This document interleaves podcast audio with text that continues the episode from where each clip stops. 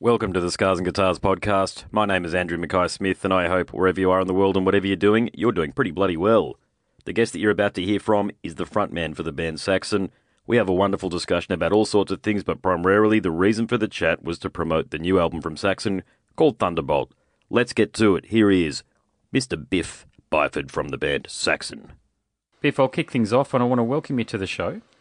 You do have a new album soon to be released called Thunderbolt, and we'll talk a bit more about that.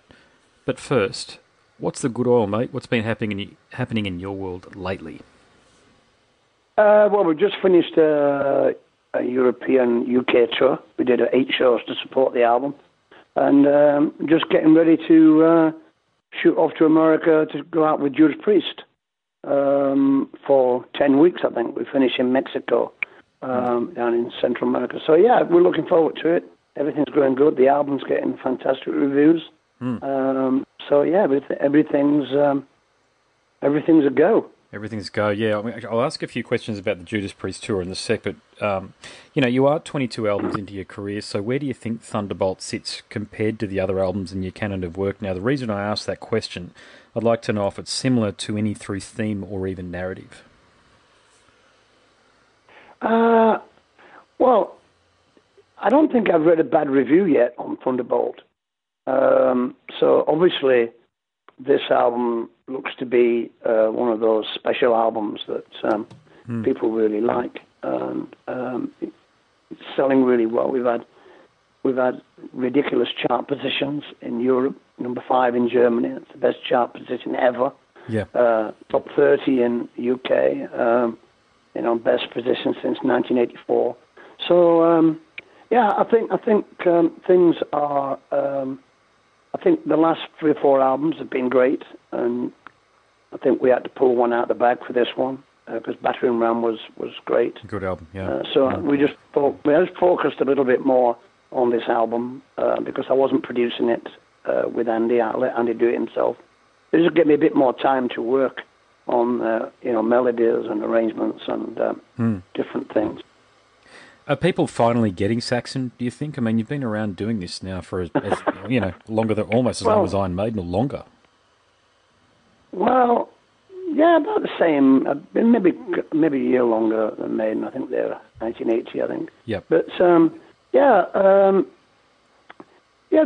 people seem to be getting it. Yeah. Uh, and what do you I don't know down? what, really why. I, I can't. I can't. I can't. I can't only put it down to uh, the songwriting has has remained. Uh, mm. You know, we still have a lot of. We still have passion and fire. You know, we're not. Um, you know, I, I don't like it when older bands relax and start to take things easy. I think. I think you should be on the edge, and uh, you know, I'm pushing the guitar boys all the time mm. to. Um, you know, to to write, uh, you know, full-on guitar riffs that are on the edge of ability, you know, and um, I suggested yeah. that we shouldn't do as many guitar solos on this album, and maybe should do some twin lead stuff like the 80s, and uh, nice, yeah. you know, they went for that. So, you know, when you actually do play a solo, then it, it means more. You know what I mean? So, um, mm, totally. yeah, just generally things like that, really, and just little little details that um, you know make the big picture um, better, really. Hmm. Here's a question for you. Now, I've been looking forward to this chat because I've always wanted to ask you this question because you have enjoyed commercially a co- commercially fertile relationship with Germany ever since the album Denim and Leather charted in 1981, mm-hmm. and that that relationship has gone right through thrash, grunge, electronica, and God knows how many other fads and trends. So Mate, in your view, why do you think Saxon and indeed so many great metal bands have been received so well for so long in Germany? Uh, I don't really know. I, th- I think I think um, I don't really know. You'd have to you'd have to go into this the psyche of of, uh, of just rock music in general in mm. Germany. I think I think you know in the in the sixties and seventies. I think you know, there was a lot of Americans based in uh, Germany, and um, I think I think a lot of Germans of that generation listened to a lot of uh, American rock music. Um, do you know what I mean? Be- okay. Because all the yeah. radio stations played it.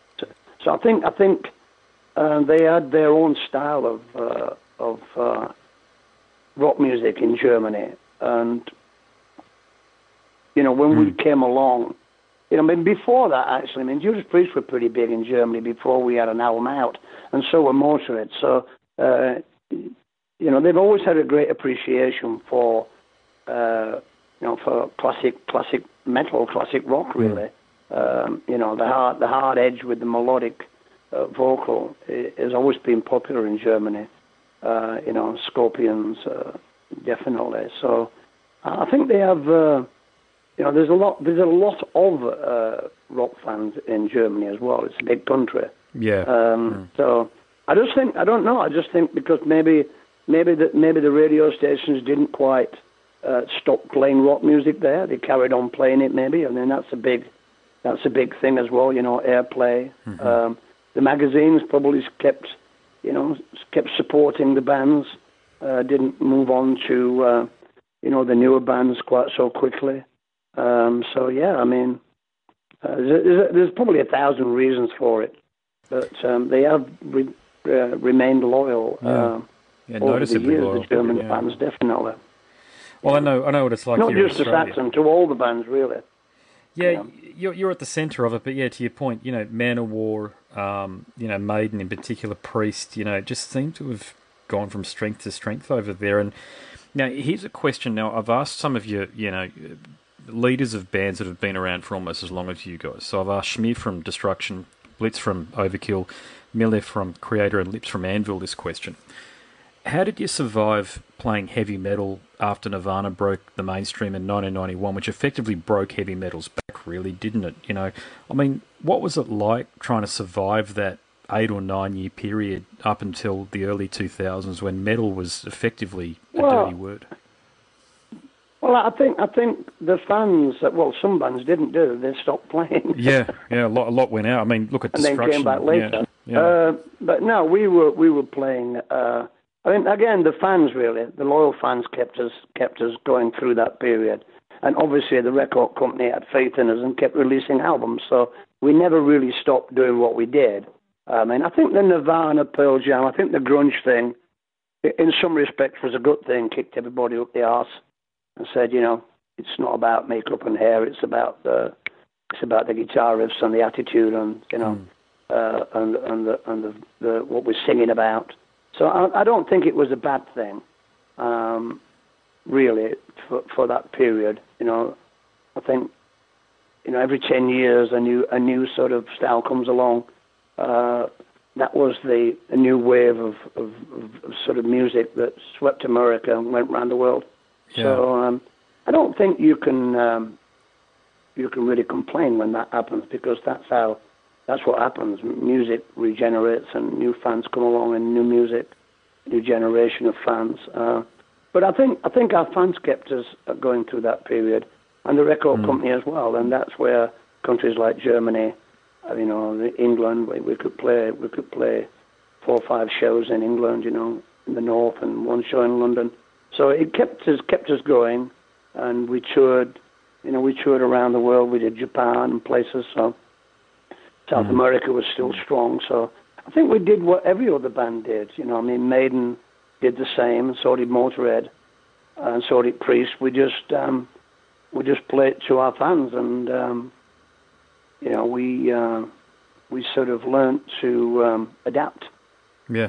Yeah, no, I can understand that. Yeah, Maiden certainly took a left turn through that period, didn't they? Well, that's my opinion, of course, but fans. Everybody fans did. Everybody that. did. You know, the the the singer left, and you know, mm. and yeah, everybody did. It was a, it was a one of them periods, but you know, you have to look forwards and not backwards, and uh, you know, it. Um, I thought I thought it was all right. You know, we we survived it. Um, we were playing festivals, and we just took a took a pay cut. You know, hunkered down, and um, you know, working class attitude, really. Yeah, I think that's probably what got you through big time as well. That that northern working class attitude that you've got to, you know, that you've got to, you've just got to get out there for the fans. The fans want the music, so just keep playing. Well, it's a never surrender attitude, you know. That, that's where it comes from, and um, you know, there's uh, you have to look forward, not backwards, and you know, you have to find your way through mm. uh, if you can, and uh, you know, if you're surrounded by people that are uh, similarly minded. You know, it's um, it's it's good. You know, it's like a it's like a family, isn't it?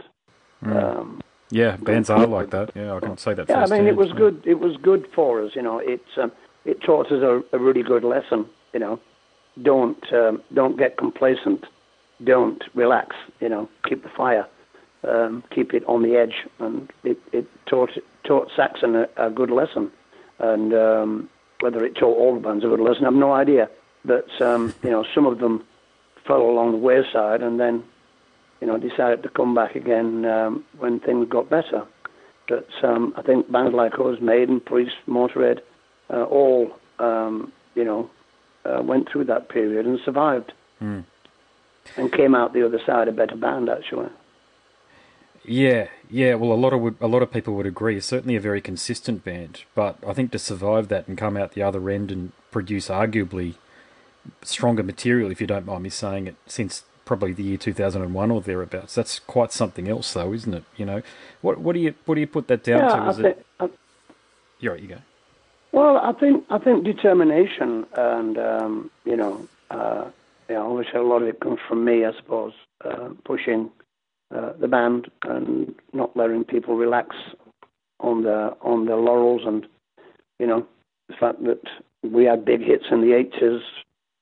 You know, we should be striving for big hits now, and um, you know, we're never going to have that uh, success again that we had in the eighties because it's not the eighties, but it doesn't mean to say you can't try and write great albums, and that's what we try and do.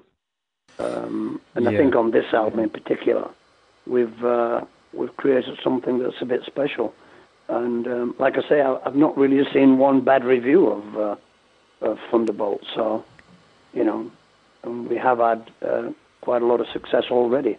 And people know the song. When we've been playing live, people know the songs already Is that right? Okay, there you go. uh, yeah. which is strange as well. So obviously, a lot of people bought it in the first couple of weeks, you know, of it coming out. So I got into. I'll share this with you. I got into you guys through, and the reason I mentioned the early ni- early 2000s, sorry, is because Killing Ground came out then, and you also re-recorded some tracks from early on in your career, and that's how I ended up getting through Yeah. into you guys through that. Because remember Metal Maniacs magazine, the American publication that used to be a, Yeah, a print magazine, uh, that were, I think it lasted until 2005 or so. They did a pretty good review of that, and I remember getting into it through that way. But did you think? Did, all right, cool. did did you know you, you made a decision which I applaud by the way going back and re-recording things and giving them to a new audience because I was only about 19 or 20 back then so I was able to gain an appreciation for your early material because you re-recorded some of it and was able to go back and listen to some of the stuff that you recorded way back in the uh, late 70s and early 80s but um, how important Yeah. was was that album to you guys Uh, well, the, yeah, you're talking about the the, the, the, the, the the album we gave away, aren't you? The the I think so Thunder that's part right of it. yeah that's right Yeah, That's yeah, about seven tracks. Yeah, I think it's very important because, um, like you say, you know, we were we were, you know, we had a, we had a huge, um, still had a huge following from from the older fans. But I I think those albums, like Killing Ground and some of those albums, pulled a younger audience. Um, so it was good to re-record them with a little bit, a little bit different quality.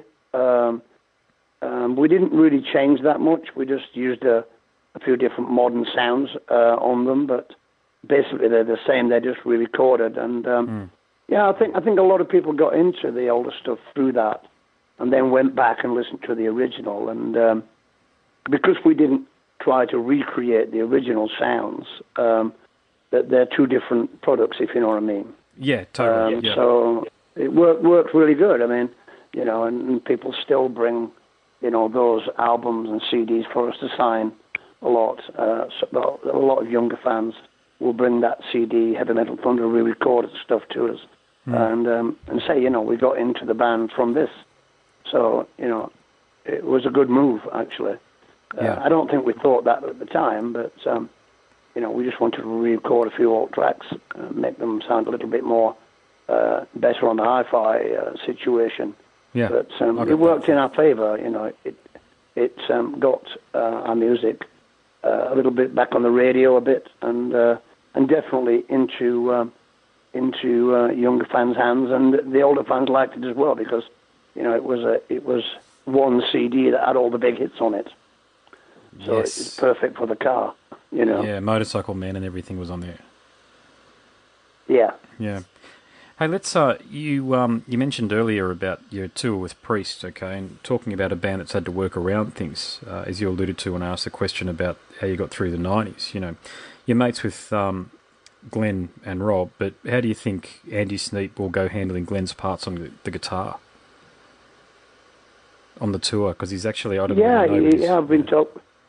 No, I've been talking to Andy about it. Um, you know, we've been working with Andy for like six or seven years now. Yeah. Yeah, he's real. I mean, Andy's really excited because, like I said, you know, to a guy before you, Andy is is a modern is a modern uh, producer, but his heart is really in the eighties, and he loves bands like, uh, you know, Saxon, Priest, like White Snake stuff. So um, it's perfect for him really because he loves that type of music. So I think he'll do a good job actually. Um, so yeah, it should be good. I mean, he's rehearsing. He's rehearsing at the moment with uh, with them. So um, fingers crossed that he can uh, pull it off. You know. Uh, Reckon hopefully um, Glenn will be there. Yeah, I wonder if he'll do any guest appearances for you guys prior to going on stage with uh, with Priest, because I imagine that could definitely happen. Uh, I don't think so. I think he's going to be. I think he's going to have all. I think he's going to have his work cut out, remembering all the songs Indeed. and stuff. But um, yeah, I mean, hopefully Glenn will play a couple of songs on the encore here and there. That'd be good. yeah, no, agreed, agreed. So for you, mate, what gives you the greatest sense of accomplishment, or what do you feel the most? Uh, what do you feel? What gives you the greatest sense of pride when you look back over your career? Um, well, it's always the thing is with us, it's always down to the new album. You know, I mean, I'm, we're really, we're really sort of proud of the new album and what we've achieved there. And um, I think when when you when you're writing songs and releasing albums, um, it, it's always a great uh, buzz, uh, you know, around an album release. And um, so I think I think you know we're all focused on this album and this tour. I mean, the past. Um, you know, obviously you've got the 80s, which were really strong. You know, uh, 80, 81 was was a fantastic year for British uh, metal music um, from all the bands. Really, everybody wrote great. Everybody who's still you know around today all wrote great stuff in that period, and uh, it's what it what it's what helps us survive today. You know, the the the, the back catalogue and the the the great. Um, feeling that everybody had around the world for that new wave British heavy metal thing that happened then. So yeah, I, I think you know, looking back on that and the new albums, you know, uh, everything since, um, well, possibly everything since Metalhead has been uh, a move forward for Saxon, definitely. Okay, you know, I, I watched your performance with Metallica at their 30th anniversary show, and what I couldn't help but notice was that there are a lot of comments on social the social media platform YouTube um, saying that yours was the strongest appearance, where you sang "Motorcycle Man." And I've got to tell you, these are my own comments. I don't. I'm a musician, and uh, I think Lars is a wonderful businessman, but not such a great drummer. But Lars's drumming actually sounded very tight against your vocal and a song that you created. You know, he, his groove worked very well. So, what was the show like from your vantage point there? Um, the, the 30th anniversary one in San Francisco. Yeah, 2011. Fillmore yeah. one. Yes. yeah. Um, yeah, yeah, it was a great. It was great actually. I mean, it was a bit. Uh, it was a bit surreal because um, uh, we had a day off. Uh, we were on tour, and we had a day off, um, traveling day, from I think it was from uh, Nice. Denmark or somewhere into Poland. It was the, you know, and uh, the last phone me up and said, "Oh, we, we want you to come and, um, uh, you know, sing with us on our 30th anniversary." I was like, uh, "Well, we're touring." I was like, "Oh, we've got a day off. I'll I'll try and do it." So, um, so they bought me a ticket, and I flew in. Uh, went straight to uh, their rehearsal room in um, somewhere over the bridge in San Francisco. And um, yeah, we rehearsed it a couple of times. I'd already played it with them once in Paris. So, um, and then we did the show, and um, it was great actually. You know, it was good, and uh, actually they played it great. They did play it really well. It's not, it's not an easy song to play, uh, Motorcycle Man. It sounds easy, No, the rhythm's very tight. extent. It's almost AC/DC style, Malcolm yeah, Young style. rhythm, Yeah, I thought he played it great, and um, yeah, they were very happy. And then I got on a plane and flew back to Poland.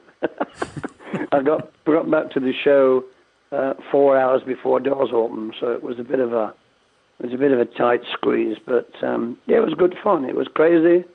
Um, you know, a bit like that film, Get Get Him to the Greek. Um, yeah, Yes, yeah, it was yeah. Uh, Get. Him to the Greek on time. But yeah, uh, it was a crazy thing to do, and um, you know, I'm sure Metallica appreciated it. But it was good fun. It was good fun. You know. Well, I thought Um, I thought it was a wonderful recognition. The, the thing is with. Metallica, they've never covered a Saxon song. Uh, I'll notice that. Yeah. Diamond Head and Blitzkrieg. So you know, uh, uh, they just love that. Um, you know, they're huge Saxon fans, Metallica, and obviously that that song and Princess of the Night, I think, are probably their favourite two Saxon songs. Um, so we could have done either one really, and you know, I think Motorcycle Man is more thrashy. I think. Uh, More suitable for them. Their style that they created. Um, so yeah, it was good fun. Yeah. But um, looking back on it, it was a crazy thing to do. Well, I th- what I was saying a moment ago was I think it's wonderful recognition of your contribution to heavy metal by, without doubt, I think it's either them or Ma- Maiden or Judas Priest, one of the three most popular heavy metal bands of all time. You know, in terms of the fans' perspective. So I thought it was a wonderful um, tip of the hat to you guys, and hopefully it. it Yeah, definitely, definitely. I mean, they didn't, they didn't, uh, you know, they didn't have to have me there. I just think, you know, we were part of their uh, inspiration and uh, where they came from, and um, you know, it's really nice for them to uh, acknowledge that, um, you know, we helped them in their in their creation, really, of their style of music, you know, thrash music. So yeah, it was great. It was great of them to, uh, you know, I wouldn't have done that for anybody, believe me. Mm, yeah, no, I can imagine. Yeah, So, especially you know, not getting to the I mean, style. you know, they, no, they asked me to go, and you know, and I do appreciate, and I do love Metallica, and uh, they're a bunch of nice guys, and it was nice of them to ask me, and uh, you know, I, if I hadn't have gone, I would have regretted it definitely. Oh, totally. Yeah, no, I can understand that. Yeah. Okay, I'm gonna. I've got my last question for you. Something I've always been fascinated with is that your voice seems to get better with age, and I mean that. So, what special exercises do you do, or do you even have to do anything to keep your voice in the shape that it's currently in? Uh, no, I don't do anything with my voice. Um, I sort of, uh, you know, I just, uh, I just sing basically. I don't really do anything with my voice. Look, I've worked with guys in Oh. covers bands who can't seem to keep it together for three sets, but you've been doing it for four or five decades, and listen to the wonderful shape of your voice. So you've got a gift. Yeah, it's um, it, it's a great thing. Um, just a second, there's something gone falling down here. Um, yeah, it's a great thing to, uh, you know, it's a great thing to be able to um, have so much, um, you know, what can I say? Really, so much um, Oh, it's talent. um, That's what it is. appreciation from fans. Really, Yeah. that we've uh, we've been around for so long and doing well. You know. Okay, that's it from me, mate. Thank you so much for answering my questions. Congratulations on a stellar career to date. And actually, this will be my final question. When are you coming to Australia? There you go. Well, we're talking to the management and agents at the moment. Obviously, uh, the album's uh, getting some great reviews down in Australia. People seem to love it. So, um, you know, the, the stronger the album is, the more uh, chance there are we can tour different countries.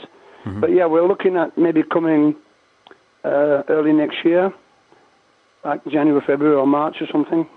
I mean, Okay. there's a there's a um, there's a sort of um, download into there. Yeah, downloads this month, March. actually. Yeah, yeah. So, you know, maybe we could get on that next year. That would be good. Fingers Do a few shows around it. That would be great. That would be wonderful. Hint, hint, nudge, nudge to whoever the Yeah. promoter is who owns it. Who, uh, no doubt you know him. He's, I know he's a Brit, so hopefully he's listening to the podcast. he gets a bit of a hint to put you guys Well, on. Andy, Andy. Copping. That's it. That's yeah, well, yeah, you know, we know Andy. Yeah. yeah. yeah. Oh, Get well. us a gig, Andy. All right, then, cool. All right. Thanks very much, mate. You're a legend. Thank you so much for listening. My name is Andrew Mackay Smith, and I host the Scars and Guitars podcast, and that was my discussion with Mr. Biff Byford, the frontman for the band Saxon.